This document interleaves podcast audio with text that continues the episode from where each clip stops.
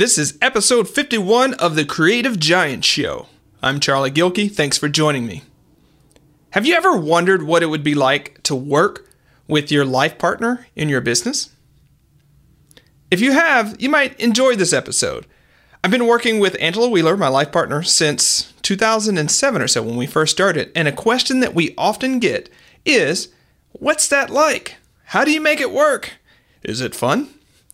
In her debut episode of the Creative Giant Show, that's exactly what Angela and I are going to talk about. Are you ready? Let's do this. Welcome to the Creative Giant Show, where we go behind the scenes about what it means to live a life full of creative and professional success. Creative giants are talented, renaissance souls with a compassion fueled bias towards action. Now, here is your host, Charlie Gilkey. Alrighty, Creative Giants, I am excited because this is the first official podcast where I have my partner, both in business and in life, Angela Wheeler, with me on the other end. As we mentioned in um, the episode about the future of the Creative Giant Show, we're going to be trying different formats. And as I was thinking about it and really like not wanting to do a lot of monologuing, I was like, how can we share these conversations? How can we get it out? And I just, you know, it's one of those funny things where it's like Angela and I have really great conversations all over the place. Um, I'm so like, why don't we just talk about that and get get each other on the horn? So, and actually, that wasn't my idea. Actually, that was Angela's idea. She was like, I can do a podcast, and so that's why she's on today. So, um, in case you've never really heard Angela talk or t- share a little bit of her story, um, I'm going to go ahead and turn it over to her so she can talk a little bit about that. All right. Thanks, Charlie. Well, it's actually funny to just call you Charlie. I'll start with Absolutely, that. Absolutely, yeah. we have the typical pet names for each other. But I'm happy to be here with you today and having the opportunity to talk to folks about what it's like to be in business with your life partner um, and have that person be your business partner as well. Uh, just a short little bit about me. I used to be a professor of sociology um, and had planned for that to be my long term career. Things changed, and I think we'll probably talk a little bit about how that changed and what happened there. And so, for about the last five, five and a half years, I have been in the business with Charlie in different roles. And I think we're going to talk a little bit about what that's looked like as well today. So, that's me. Yeah. So one of the reasons um, we talked about this is a lot of people will experience us at an event or at a conference, and they'll learn that Angela's in the business, and one of the first things they think is like, "So how do you guys actually work together? What's that like?" And it goes two different ways. One way is it's like I could never stand to be around my partner that long and all day. I've got to go away. So that's sort of one end of the spectrum. The other end of the spectrum is like, how cool would that be to spend all day with each other? And the funny thing about it, like we talk about this under the title of Mom and Pop 2.0, is that in our style of business, though we're working in the same business, at the same time, we're largely working on radically different things throughout the day. And it's not like in Mom and Pop 1.0, like a customer comes into your store, they buy a bag of chips. Both of you see that customer, you understand the relationship, you understand the conversations. We have these wildly different conversations with people and a good part of our day is delightfully catching each other up on what we've been doing in the business, especially around relationships, you know? Mm-hmm. Yeah, absolutely. Um, it is funny when you're talking to people um, at events or just one on one and they learn about us being in business together. You're totally, totally accurate there. It's the, oh my gosh, seriously, I could never handle that. Or it's, wow, I want to know more about that. I would love to be able to do something like that with my partner. And for us, um, I think we could both probably I won't put words in your mouth, but there's a little bit of both of them, you know, in the in the reality of that. Um, for the most part, it's wonderful and it's great. And there are bumps, um, just like there are with any relationship, even if it is a business relationship. So, um, and it is, it's absolutely true. That's what I tell most people that I talk to is that your reality in business and my reality, my day to day, looks very different. Um, it comes together beautifully in that we have this, you know, synchronized, wonderful business where we're supporting creative giants, we're helping them get their great work out in the world, and all of that, but it can look very different. Um, you know, you work one on one with a lot of executives and managers, and you do some team building. I've done a little bit of that, but I do a lot of the community engagement. Uh, people see me out at a lot of events. Um, and so it does, it looks very, very different. And it's fun. It's actually, there's a lot of fun there um, because we do get to catch each other up on what's going on in the day to day. And it's, you know, I know for me, what's really exciting is if I've gone out to an event and I've met somebody who I think we can really help uh, with their business. I'm so excited to come home and share that with you and, you know, let you know about them and brainstorm with you, think about ideas that we can use to best help them in the business. So it is, it's a lot of fun in that sense. What's interesting about that is Angela has, through osmosis, picked up a lot of what I do with clients, right? A lot of the strategy and team building and sort of strategy execution stuff. She's picked that up, but she hasn't recognized she's picked that up. and so she'll be talking to people and she's like, oh, yeah, this is kind of what we do. And she'll be working with stuff and just giving them consulting, really. But she doesn't cognize that that's a skill set that she has. Mm-hmm. And it's, so this really funny thing is that like they, she does a great job of selling the services and selling like what we can do without doing it and like this is what we do, so on and so forth. Just because it's a natural part of part of the way we talk around this house. Because you know we both taking the Strength Finder 2.0, which is one of those assessments at 11. We both, I think you were three on strategic. Uh, that sounds right. Yeah, I was two on strategic, and so that's just like you know, there's also that that frequent five, like you're most like the people, the five people you hang out with the most. So we share so much of that mm-hmm. that is really interesting, and you know, sometimes the funny thing about it is, is, is though, you know, you have it, there are just abilities to see, you know, and I was talking to, oh, I was talking to Kevin Chung on a podcast yesterday, and I was really explaining that strategy is just the, it's a really sophisticated way of seeing, mm-hmm. seeing opportunities and things like that. So that's sometimes the tricky point in that handoff is because I might see some things that you don't, but you know, what I'll say to her credit is that like you see a lot that I don't see too. I'm like, oh, I wouldn't have thought about that. Mm-hmm. So, but let's roll back though, because you know it's 2015. We've been in business since 2007, mm-hmm.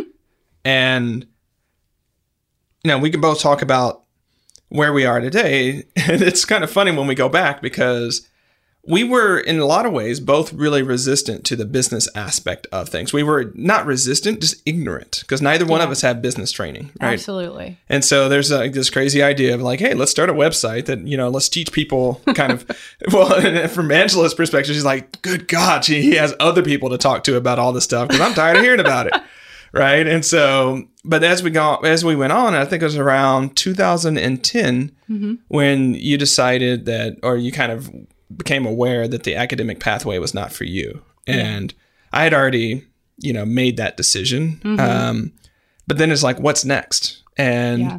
you had to, in some ways, catch up for that sort of three to four years of where I'd been operationally in the business, where you'd been at the dinner table, like executive council side of things. So, yeah. yeah. Um, what was what was challenging about that for you? Oh my gosh. So how long is this podcast today? yeah, yeah. no, um, that's a really good question. Um, and I think that, that um, that's a question not phrased quite like that, but something that I get from people quite often is when they know that we've had the business uh, for about eight years, but that I've only been active in it more or less for about five. The, the question is, how did that happen? And how did you fit into that? Because, you know, Charlie had already started this. Obviously, you knew what was going on, but you weren't in the day to day. So, um, for me, there, I will be honest, there was a lot of floundering for a while. And I am, what will I say in a delicate way? Um, I'm not good at not being good at something. so, yeah, we both have that mastery impulse. Yeah. Absolutely. And so when I came into the business in a more active role in 2010, I wanted to be good at all of it right away. And we won't get into details about that, but Charlie knows very well that there were a lot of tears on my side because I saw all of this wonderful wide world of business and how it can look and how we can change the face of business and what that looks like for people and how that supports their life. And I wanted to be able to be a part of all of it and do all of it. And I got really overwhelmed very quickly because I thought I should be a coder and I should be a graphic designer and I should be an event planner and I should be a coach and like I should just be able to do all these things and be good at them. Um, because in the world that I was in now in business, we were surrounded by those people, right? We were lucky, fortunate, blessed to be surrounded by people with these skill sets. And so for me, it did. It took it took a while to navigate to see what that needed to look like for me and also just to let the ego go to be completely honest there um, i came from academia right and i wanted to be good at it um, that was important to me um, but once i let go of that and let myself ease into it and learn and be okay with not knowing it became a lot easier for me and I could see where I fit. I fit in communities, in community engagement, in events, in facilitation. I am not a coder. I am not a graphic designer. And we're fortunate to have people on the team who can do that. And so I don't have to do that. Yeah, and, and one of the challenges at the time to replay that was at that point in time, I had been doing so much in the business yes. and so much of this came native to like it started from a native skill set of just the way I think and messing with tools and things like that. Mm-hmm. And I had like a four year learning curve on you, right? Yeah. And yeah. Part of the challenge was is that you would do something and because you didn't have that learning curve and it wasn't in your sort of genius zone, it would take you forever. Mm-hmm. And then you'd ask, you'd finally ask me like, how do you do this? And I'd finish it in like three minutes. Yeah. And there's a lot of that frustration of like, like I hate you, right? in a lot of in a lot of ways. Um, but just that's that's one of the things because it's it's a matter of I had built the business to really match my skill set and, and things like that. Mm-hmm. And introducing someone else in the business that didn't have that. And you know, we we laugh a lot. We were talking about this yesterday on the team meeting, day before in the team meeting. Mm-hmm. Um, just about um, how quick I am with systems and changing. Yep. Um, and so I change systems frequently. I try not to change them just to change them, but when something's not working, like I'll fix that. But Angela is much more systems resistant or, or slow to learn and adopt a new one. But once she's adopted it, she doesn't want to let it go. Yeah. And so if that's Asana getting crazy and, and wanting to switch to Basecamp, which are both project management platforms. Like Angela's going to want to stay in Asana. But what I'll say about that though is you've come a long way on that because mm-hmm. like that used to really give you the hives. Like really, again, Charlie. Yeah. Um, but yeah. you're like whatever, whatever works, you know. Yeah, it's um, it's kind of funny because it you learn to roll with the punches, right? Um, you have to uh, when you're in small business, when you're an entrepreneur like that, and part of you know, I'll share this. I don't know that the audience is going to be terribly surprised about you. And I don't think I'm outing you the audience, in any yeah, way. You listening. that you your brain never stops. Um, you're always and this is why you're so damn good at what you do with people is that you are process oriented, you are good at systems um, you're great at the big picture as well as breaking it down into small pieces. And so for a while, I just I felt like I would just be sitting there during a meeting being like, seriously, he's changing something again? Like I just got the hang of this. Um, but finally understanding that there's there's good reason behind that, right? Like you see the way the flow can work and how it can better help our whole team um, and then how what we've done on our team goes on to help our our customers and our clients because you're helping them build their teams as well. So yeah, um, things that were not native to me, the way of processing and thinking that you do, it's not the way I think. There there are bits and pieces of it in there that are similar to the way I think, um, and I can kind of roll with that. And I've become much more comfortable with understanding my own strengths and how those help. So, um, yeah, it's, um, I think that that might be something too that people who are life partners that are in business together probably struggle with. Um, I doubt that it's just us. The, you know, well, she's really, really good at that and I'm not. So, how do I get really, really good at that? Recognizing that, wait, you already have somebody on the team who is really good at that. So maybe you don't need to be and you can focus on your strengths. What's interesting is at, at the personal level in a relationship, there's a division of labor that happens, Mm-hmm. right? Um, you're good at certain things. I'm good at certain things. So Angela cooks everything but meat. I generally cooked meat, although she's gotten bet- a lot better about cooking steaks and things like Oh, that. Oh yeah. a lot better. but we divide things up, and there's this very natural division um, for some for some couples. Now, pause. It wasn't always that way. Like so, for context, I forgot to put this up front. Like we've been together a little over 18 years now. Yes. Um, and time. so a lot of growing together there. So like that sort of economic di- or that sort of household division of labor, especially until around until we were around 30 or so. Mm-hmm. And there's a reason around 30. We'll come back to that. Yeah. Was really a contentious issue. Um, and what's challenging is that at an economic, or excuse me, at the household division of labor, you look for a lot of equity in both time and things like that. You, you try to get things equi- either equitable or fair. Those those are two different current terms. I'll leave it to you and your relationship therapist to, to figure out the difference between the two. However, when you're in business, that breaks down pretty quickly.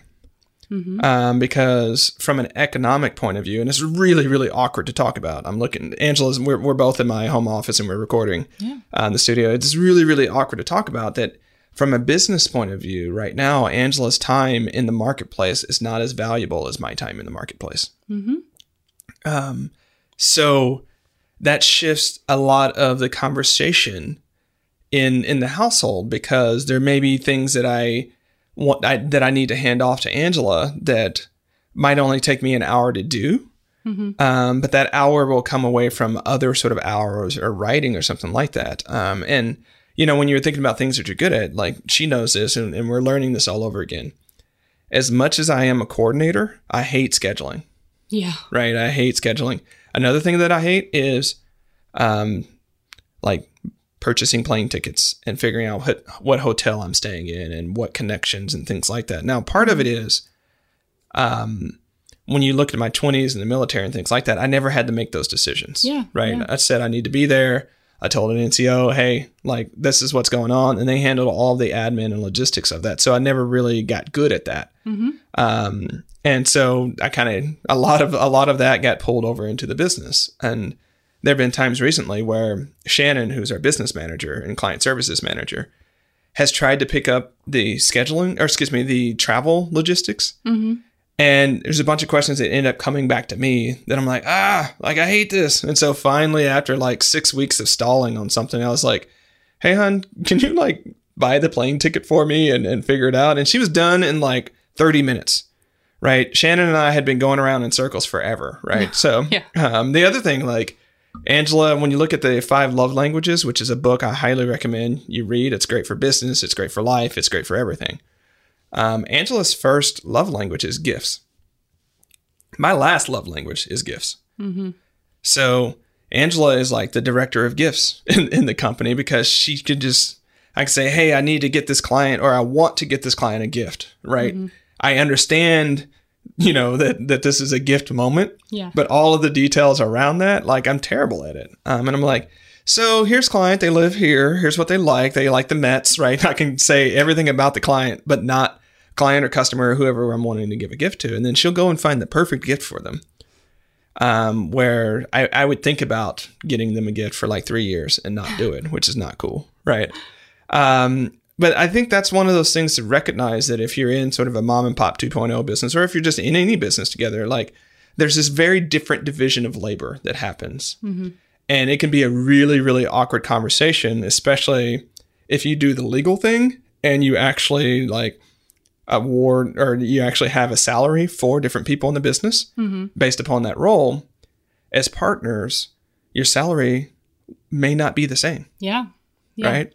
Based upon the economic value of what that what that job is and so on and so forth. That value may not be the same. And so you might have one partner making say 25 bucks mm-hmm. an hour and you might have another life partner making say 60 bucks mm-hmm.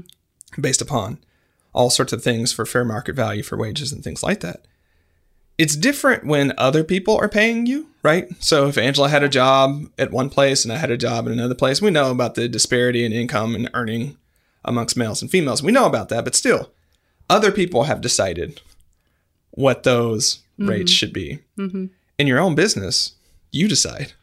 Yeah. And that's an awkward conversation of like, here's what your job, well, here's what an hour of your of yours is worth in this company based upon you know, like your job description. Really awkward, guys. Really, really awkward. Yeah, it is. It's um it's not comfortable. Um cuz you you know the thing about it is that we associate money with worth, right? And so um and I still I still fall into that myself sometimes, right? Like how much I earn in the way of money is a direct reflection on what I'm worth, right? And I can say that as I've grown, as I've changed over the years, that that's not what I'm worth. That's not what you're worth. But that's how we earn money to take care of ourselves and to provide what we need to get by. Um, you know, there are things like, um, you know, picking out the great, great gift for somebody that is worth a lot more than the $50 you spent on the gift or however much time it took. Um, so that, you know, things get weird around that, things get sticky. Um, but recognizing that even though your client hour may be worth X amount and my community engagement hour may be worth Y amount of money, that they're both doing something that's really important and integral for our business, and that one of us cannot do for the other, right? So yeah, there it is awkward, it can be uncomfortable, but when you are able to take a step back from that and recognize what each partner and subsequently if you have other team members are doing to contribute to the whole, you couldn't you couldn't do it without each person Absolutely. doing their part. Absolutely. Um, and it gets so there's the awkward of different roles within the business, but e- there's even when like we're going because Angela's a speaker and a facilitator as well, and just given market rates and things like that, like we're at different like market rate levels for our speaking and facilitation, and so that's another one of those types of things where if you're not careful, that can really bite you in the ass and being like, you know, I'm not worth this much or something. As much as like just in the marketplace, like there are these things that either I haven't done yet or you know different things like that that that make the market willing to pay for this. Mm-hmm. And that's all that's being said there. It's not saying anything about my worth or my quality or everything because Angela, in a lot of ways, is way smarter than I am, right? And so, yeah, it, it, that's just one of those things. Um, we'll roll back, but there's there's this day to day piece that I think is really the important the important thing to talk about because Angela and I are on different circadian rhythms. Oh yes, we are. Um, I get up early. Like this morning, I got up at four naturally. Um, I kind of wanted to stay in, but I know my body well enough. It's like when it's ready to go, it's like go right I will never be waking up at four on purpose. on purpose, unless we're traveling. unless we have to travel. and then she's grumpy all day. Yeah. Um, so I just got up at four. But what what that creates is there are sometimes that where you know you'll get up at nine thirty or ten because you either stayed up later because that's your rhythm or you're not feeling well. We'll get to the feeling well thing. Yeah. And so I've been up for six hours already, and it's midday for me. Mm-hmm. And you're just you know getting up and getting around and and really having it's it's taking us a long time. Actually, we were working on this earlier this year, really having deliberate conversations about like that particular thing because what the flip side of that is is seven o'clock at night. I'm done Oh yeah. right? Um, cooked, put me in the oven. I'm like, I'm just done, or pull me out of the oven, which, whichever the way the metaphor is supposed to go. Um, but that's when she still has a lot of like social and and you know really connecty energy at that time. I'm dead. She's wanting to connect, or early in the morning, like you know, it might be eight o'clock in the morning, and I'm wanting to play guitar because it's midday for me. So those are the other types of things that you got to really work out is understanding and accepting and embracing those different styles, those different circadian rhythms, but not trying to push each other on the other. Like, you know, in an ideal world, would Angela get up early? I'm not actually sure, right? Because I love having those like two hours or so in the morning just to meditate and, you know, so on and so forth. So, um, I don't know that that would be better, right? It just would make us more in alignment that way, you know? Yeah, yeah. You know, that's interesting. And you bringing up that that point, I think, is actually really important because over the years, as I've had a very similar conversation with a lot of other people who um, their partners, whether or not they're in business together, actually, their partners have a very different natural rhythm than they do. Um, you know, I'm thinking of one friend in particular, and her husband, like you, gets up several hours earlier naturally than she does. Um, and it's been like that their entire relationship. They've been together 30 something years. And um, there was a lot of struggle with them for quite a while about um, what that looked like. Him thinking that she was lazy or um, her beating herself up because she wasn't getting to work and started as early as, as he was. Um, but understanding that each of us has a very natural and different rhythm. And if we try to force ourselves to have our rhythm look like our partners, it's going to be disastrous for us and for them and for the relationship. I tried. I went through for a little while trying to get up early. It's not good. Like Charlie will It's tell you. It's not good for either of us. It's not good. Um, and you know, another thing I think we might talk a little bit about this is I have several autoimmune diseases and I have real health challenges and issues. And if I don't get at least eight and a half hours of sleep, preferably nine, my body is not doing well. It doesn't function well. I can't do the work that I want to do. So, um, I think with that, though, it's really important and what we've struggled with because we do have very different rhythms around when we wake up, when we work, when we sleep, is staying connected.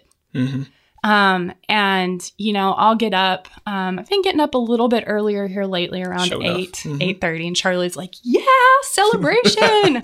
um, but you know, my body's starting to change a little bit. I am starting to get up a little bit earlier, and we are fortunate in that we're able to come together and have breakfast together um, when I get up. Which I love. Breakfast is my favorite meal, and with Angela, it's my doubly favorite meal. Oh, thanks.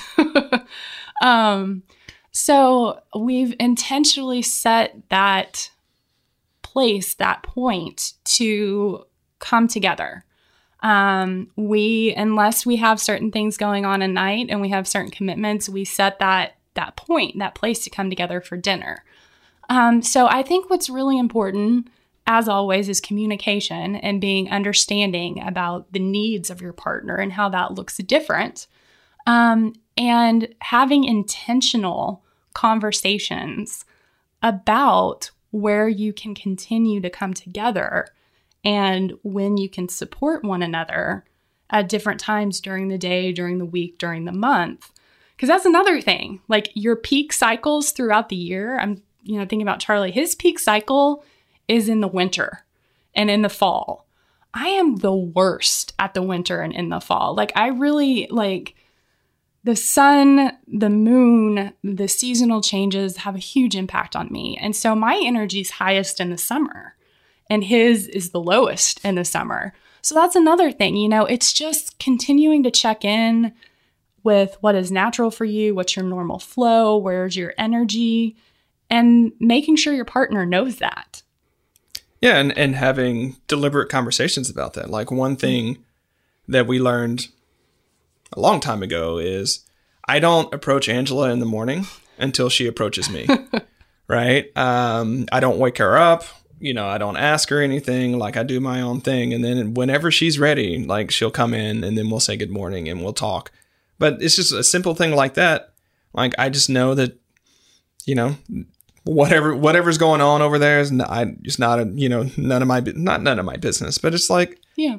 you know, when when she's ready, when she's up, she'll come talk to me, and she knows that when she comes and talk to me, that I might be in a really sort of intense flow at that moment, or I might be super energetic, and so she might have to prep prep for that because she's still sort of rubbing her eyes, and I'm you know jumping off the moon, right, type of thing. Um, Yeah.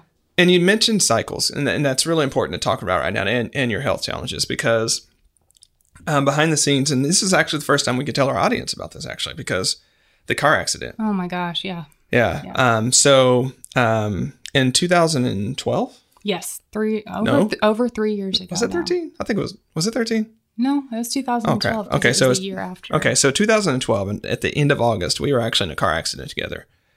We haven't talked a whole lot about it publicly because our lawyer advised us not to talk about it because most of what you end up saying ends up being used against you. Um, we ended up settling for that car accident earlier in what was that August? August. Yeah, almost three years later. Almost three years later, we ended up finally settling and, and getting out of that. So we can talk about it now, which Yeah. is great um, because there's been like, what's been going on in the back? Anyways, and so um, between the car accident in 2012 and then between the reset period, um, Angela had, what do we want to call that? Well, we've called it the reset for the last four years, so that's kind of the easiest Yeah, but way to approach it. is it, well, so um, Angela nearly died. What, were you, what year was that? 20, 2011. 2011, um, because of her autoimmune disease, um, she was trying an experimental medication that triggered acute pancreatitis when we were in Alaska. And she nearly died. Um, she's literally dying on me um, as I was rushing her to the hospital um, in Anchorage. And that triggered PTSD. Um, later on, we didn't recognize it at the time until it happened. And um, there was a breakdown there. Yeah. And that was why we called that the reset because breakdown has so much of a normative stigma to it, right? Yeah. Um, but anyways, that that's what happened. And so when that happened, that pulled you out of the business that you had just gone through the cutting your teeth on it, the learning curve. Um, pulls you out for how long? Well, let's see. So 2010 is when I find I started in the business. I got out of academia. It was not barely even a year when the reset happened. Um, and I was out more or less out of the business for about eight or nine months. Um, and even after that, it's it was still it looked very different. Yeah. Now, and when we say out of the business, like we mean out, because I mean there's that eight to nine months. Um, we won't talk about it so much here, but where in a lot of ways she was out of life. You know, I was, yeah. And so it wasn't like, oh, you know, I'm not operational anymore. It's like, you know, um, a lot of intense recovery, a lot of caretaking and things like that for that eight to nine months. And then the, the build back up, Yeah.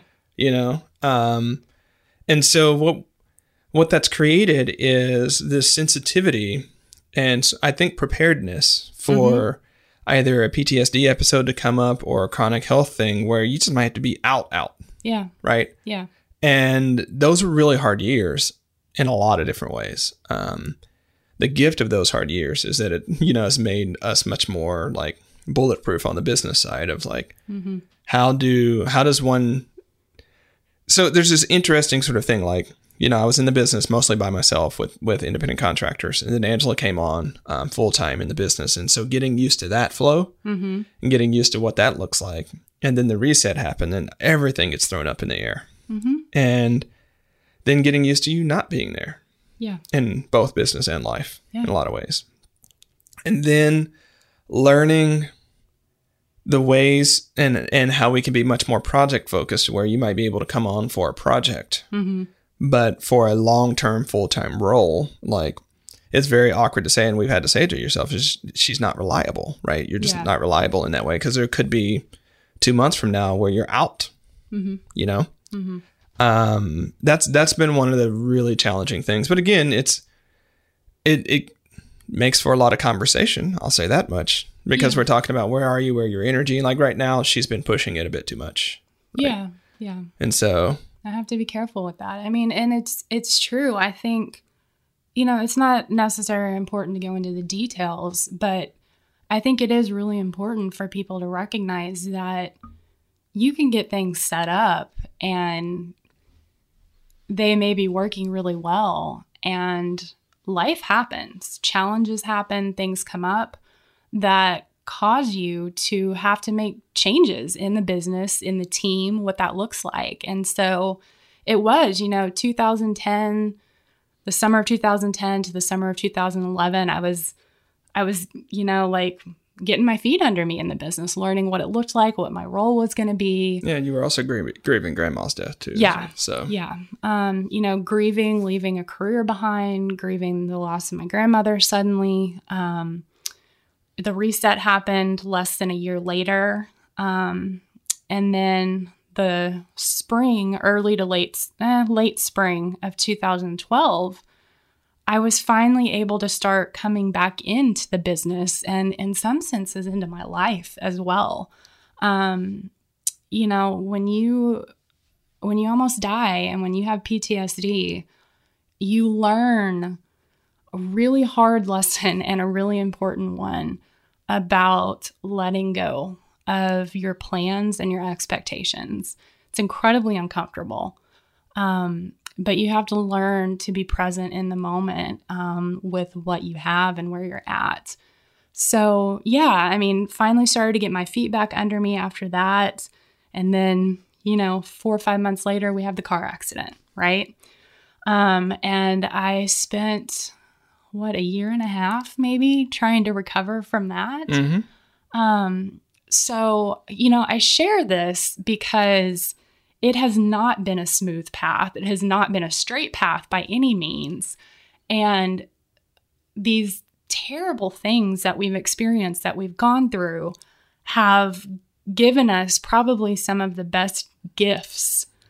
Um, I probably would have kicked you in the face if you would have told me that four years ago. Um, you know, you're going to get so much out of this. Like, no, I don't need to hear that right now. Um, I know now with where I'm at that that the way we've set up our business, um, Charlie was talking about it being bulletproof, right?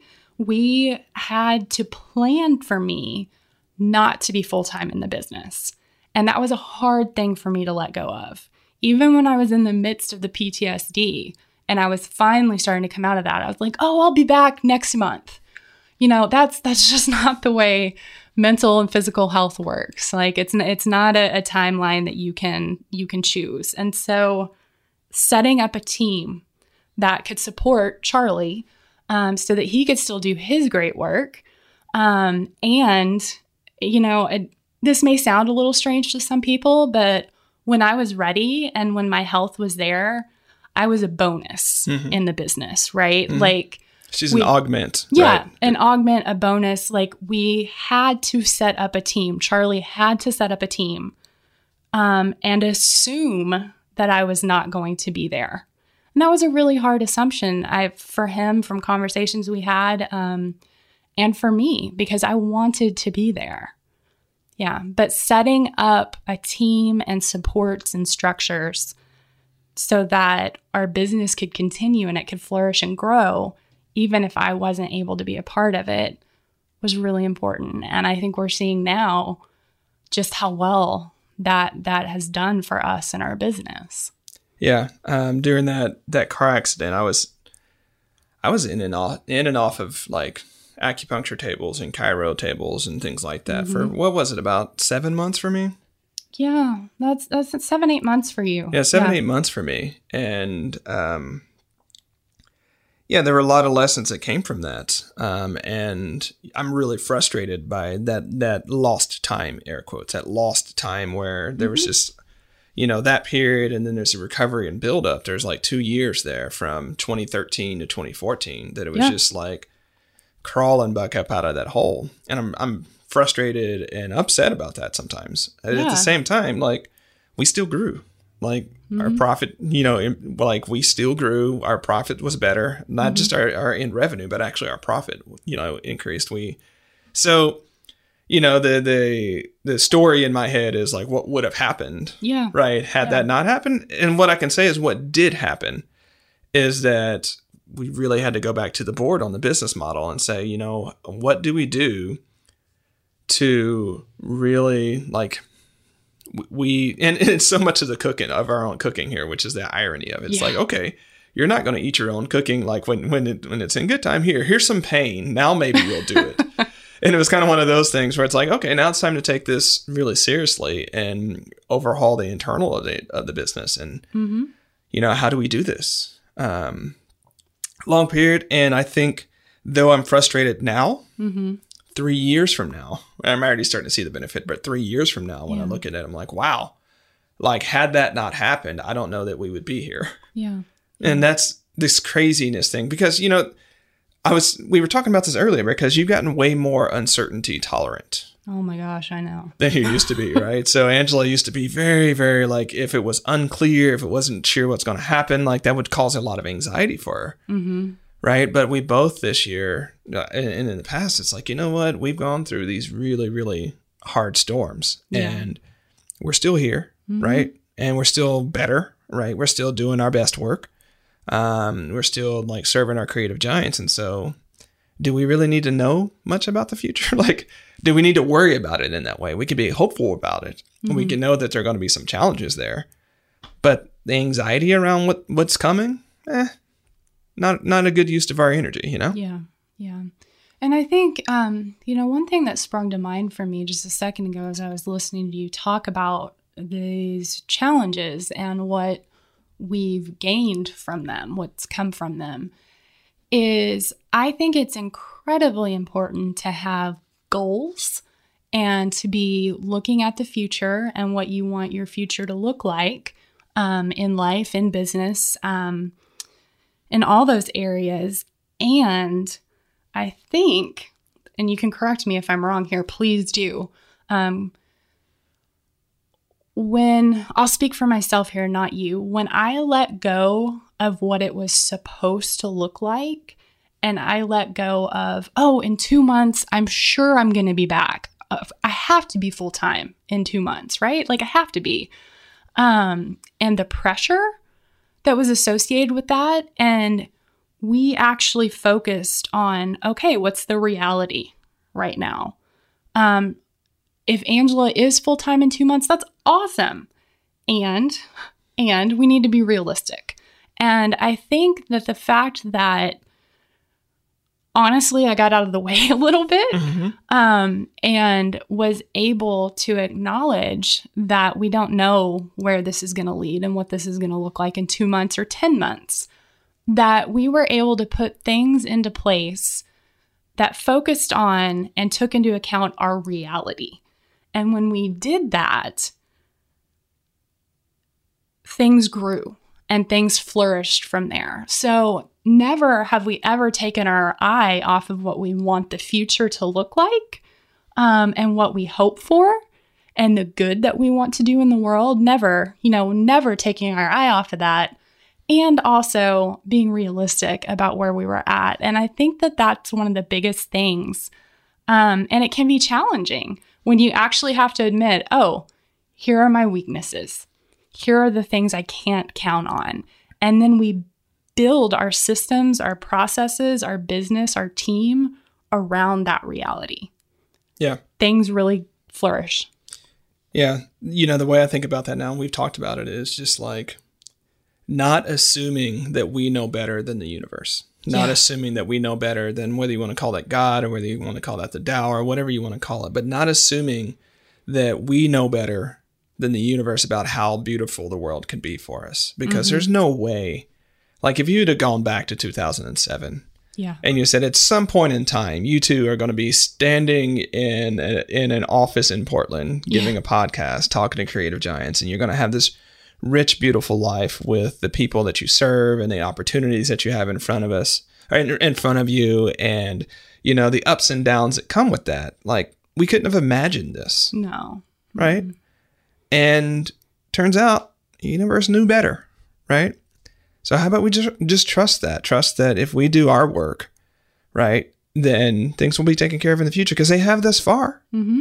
right? And um i don't see a reason why that would change right? Even through ptsd even through car accidents even through um, a really big project right now that i can't talk about quite yet right? Even through some of those types of things it's like you know we're better we're better. Every day we're a little bit better off. And it you know life can be good and hard right? And it's really understanding that. And, and what I wanted to roll back was we we talked earlier, and I think one of the things that you let go of was that um, your way of showing up in the world had to somehow be relative to your PhD, Yeah. Yeah. right? That that like if you did something that wasn't using that, or you did something that was too far off, or wasn't counting the value, that like it was somehow the wrong choice. It was mm-hmm. somehow the wrong. But once you're like, you know, okay, like Yeah. it's there when I need it, yeah. but turns out a lot of the things that you actually enjoy to do have nothing to do with the formal sort of PhD type of thing. Like you're still a sociologist, just like I'm a social philosopher, but it's like, Yeah. you know, Yeah. it's like once you let that go and you let go of like that you had to be a certain place in time doing a certain type of thing and in a certain type of economic container, like, man, a lot of weight. You let go of a lot of weight during that. Hmm. Hmm. Yeah, it's you know, if I had stayed in academia, like I I would be going up for tenure at this point, right? Like that that would be where I would be and what I would be striving for. Um and so you're right. It's you know, letting go of where you think you're supposed to be at a certain point in time. And you know, I grieved in in some way leaving academia because I didn't know what life was going to look like after that. And I thought, here I spent my life, you know, trying to earn these degrees. I get them, I get a job, and I'm leaving, right? Like a lot of grief around that. But as time went on, I recognized that the teacher that I am at heart is never going to go away. And I've been able to find a way in our business to still use that that gift that I have, um, that thing that I love to do, um, which is teach and guide and facilitate. Um, so yeah, um, letting go of where I think I was supposed to be on the career path, and understanding that none of that was waste. That was not waste. Those years I spent getting that education, doing that work was not waste. Um, it fuels everything. Yeah. There's like, there's that Joseph Campbell quote, and I'm going to butcher it, but it's like, to live the life, like, to, I'll, I'll, I'll paraphrase it, but to live the best life that's in front of us, we have to let go of the life that we've imagined. Yeah, absolutely. Right. Um, and so there's a, that type of thing going on there. Mm-hmm. Alrighty. So tying it back, we started with what it's what's it like to work with your business partner? what's it or work in your business with your life partner? Like, so what's it like? What's it like? Wow. Um it's like everything, right? It's a little bit of everything in life. Um the good, the bad, the ugly. And I feel fortunate that I feel like it's a whole lot more of the good, whole lot more than of the bad and the ugly. We have bumps, um, we have miscommunications at times. Um, but I think what what has helped us is that we have a very um, synchronistic view of what we want in this life and what we want our lives to look like and how we want to be in the world and how the work we do supports people in this world. So, um, it's hard at times. I know one of the challenges that we've had because we both love this work so much is having an off switch. There's not really an off switch when you're an entrepreneur, when you're in business for yourself, and or when you just love what you do. So I do think, you know, if there's one thing that we continue to be challenged with, and I would point this out, would be having that not necessarily an off switch, but remembering and recognizing let's let's connect, let's continue to connect, let's try harder to connect on the other parts of our lives as well when we're with each other, when we're out on a hike, when we're sitting at the dining room table, um, when we're out on a walk together. Like, it, it's really important to keep in mind that you do have to shut it off a little bit and continue to connect um, on the heart and soul level. And again, that's hard when your heart and soul is also in the work that you do. Yeah. I mean, we've had to just say, hey, like, this walk is a no business walk. Yeah. This dinner is a no business dinner. And be okay with the fact that either one or both of us might not have a whole lot to say after that because so much of mm-hmm. our world, so much of the last week has been focused on that. And then it's okay just to sit and be with each other. You don't have to generate another conversation like, oh, what are we going to talk about? Yeah. You could just not talk. Yeah. Right. And be and smile at each other and hold each other. Right. You mm-hmm. don't have to necessarily do that. So you, you have to find ways to um, intentionally down cycle. And you and I both, you know, have concerns about the work life balance sort of schema because it sets up that, you know, work is something you don't want to do and life is something that you want to do. Mm-hmm. So that's a problematic concept, but there's still this point where it's like there's more to our full spectrum lives than this business Yeah. right? And this business touches all of those parts of our full spectrum lives. And so, from my point, what it's like to work with a business partner is, you know, this type of way of being in the world is full contact living, mm-hmm. right? You get the good, you get the bad, and you get them at intensity levels that can sometimes, you know, be crippling, mm-hmm. both on the good and the bad, Yeah. right? And so, I what's great about working with the love of my life is that we get to share something so intense and meaningful um, together, and there's not, you know, one of us sort of over here living that life and the other one sort of peeking through the glass, right? And it's it's beautiful and it's messy and it requires a lot of communications and we're out of sync and then we're in sync and it's just all of those things. Yeah. Um, but I can't imagine not doing it. No, I can't either. I mean, and that's the thing. Like, it's looked different.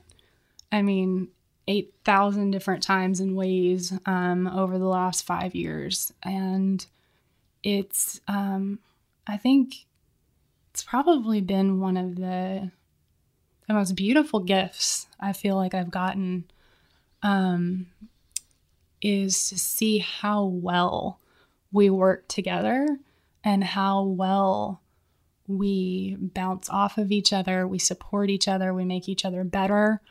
Um, and, you know, to have your, you know, the love of your life and your best friend, and you get to work with them every day, that's awesome. That is incredibly awesome. Um, yeah. And I do think that, you know, if I were going to suggest something for people who are doing this or trying to do this, it would be that that communication stays open at all times. You're very transparent with one another about your cycles, um, your rhythms, your natural rhythms, where your work flow is, your energy, and how you can support each other in that and play off of that. And not really on the flip side, but that you also are continuing to grow and explore together in other ways. So, you know, we we've taken dance classes together. We um, have adventured to new forests and mountains together to go on hikes. Um, you know, just those things that it's important to continue that connection as well. Alrighty. So we're gonna do our first, or we're gonna do an on an on air high five because this is our Oh. first. Yeah. Boom. Right. This is our first of many podcasts, so it's been fun. Yeah. Right. Alrighty, creative giants. So you've heard it today. I'm here with Angela Wheeler, talking about what it's like to be in business with your life partner. Um, I hope it's been useful to hear. Um, if you've been thinking about that and thinking about it for your own situation, or just wondering how we make it work, there you go. Yeah. And until next time, stand tall. Thanks for listening to the Creative Giant Show. To find more tools and inspiration for creative giants, head on over to productiveflourishing.com. Stand tall, creative giant.